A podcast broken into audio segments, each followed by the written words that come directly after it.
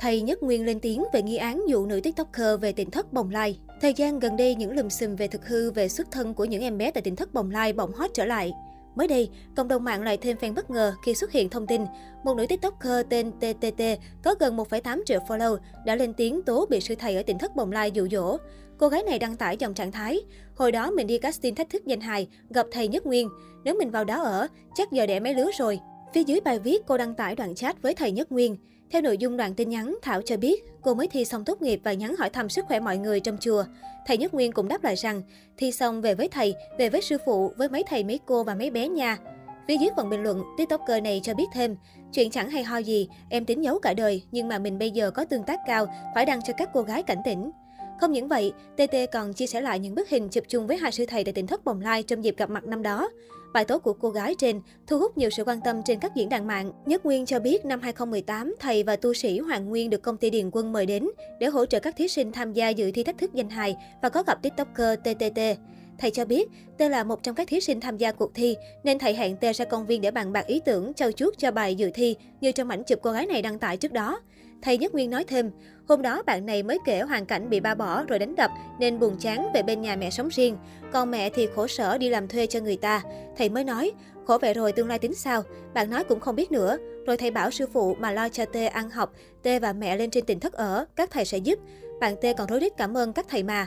Thậm chí, đại diện tỉnh thất Bồng Lai còn tiết lộ, khi biết hoàn cảnh khó khăn của TTT, Nhất Nguyên và Hoàng Nguyên đã trích 1 triệu đồng đưa cho cô gái này để trả tiền ăn ở lúc đi thi.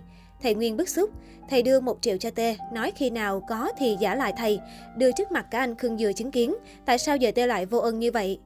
Từ sau năm 2018, thầy Nhất Nguyên không gặp lại Tê nữa. Thi thoảng cô có nhắn tin hỏi thăm các thầy trong tỉnh thất Bồng Lai. Thầy Nhất Nguyên cũng vui vẻ trả lời lại. Tuy nhiên, tu sĩ này khẳng định không có chuyện dù dỗ gà gẫm TTT về tỉnh thất Bồng Lai như lời cô gái này nói. Những thông tin liên quan tới vấn đề này vẫn đang gây tranh cãi trái chiều trên mạng xã hội.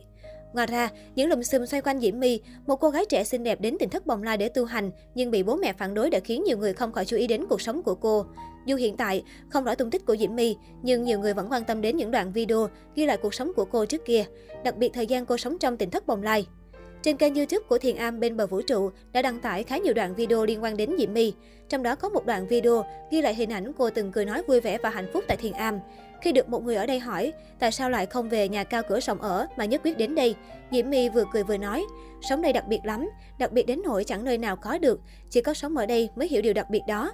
Khi được hỏi về cuộc sống ăn ngủ ở đây, Diễm My đều vui vẻ nói rằng có thể thích nghi với cuộc sống ở đây, dù ăn chay, ngủ chung với nhiều người.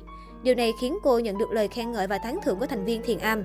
Cùng với đó, Diễm My cũng nhận được câu hỏi, con sống với gia đình giàu, ba mẹ để lại tài sản cho con, con là tỷ phú. Tại sao con bỏ lại khối tài sản lớn, tay trắng suốt đời nếu đi tu? Đó là thử thách, ấn chứng đặc biệt của con người con. Cô nói những lời đạo lý khi được hỏi về nguyên nhân bỏ nhà đến tỉnh thất bồng lai. Như lời Phật dạy, tiền bạc là phù du, mình càng giữ nhiều thì sau này cũng trở về với các bụi, giống như nắm trò, cầm lên rồi rơi xuống là điều bình thường. Trong khi đó, cái cần trân trọng là tâm hồn, là tấm lòng, đạo đức bên trong mới là điều vĩnh cửu. Tâm mình tốt mới tạo ra nhiều thứ tuyệt vời. Theo Diễm My, từ khi còn nhỏ cô đã muốn tu học theo Phật Pháp và may mắn lớn lên có thể gặp được nơi đây là nơi tu tập. Có thể thấy cô gái trẻ Diễm My tại thời điểm đó rất hài lòng với cuộc sống tại Thiền Am, giống như tìm được chân lý và hạnh phúc của cuộc đời.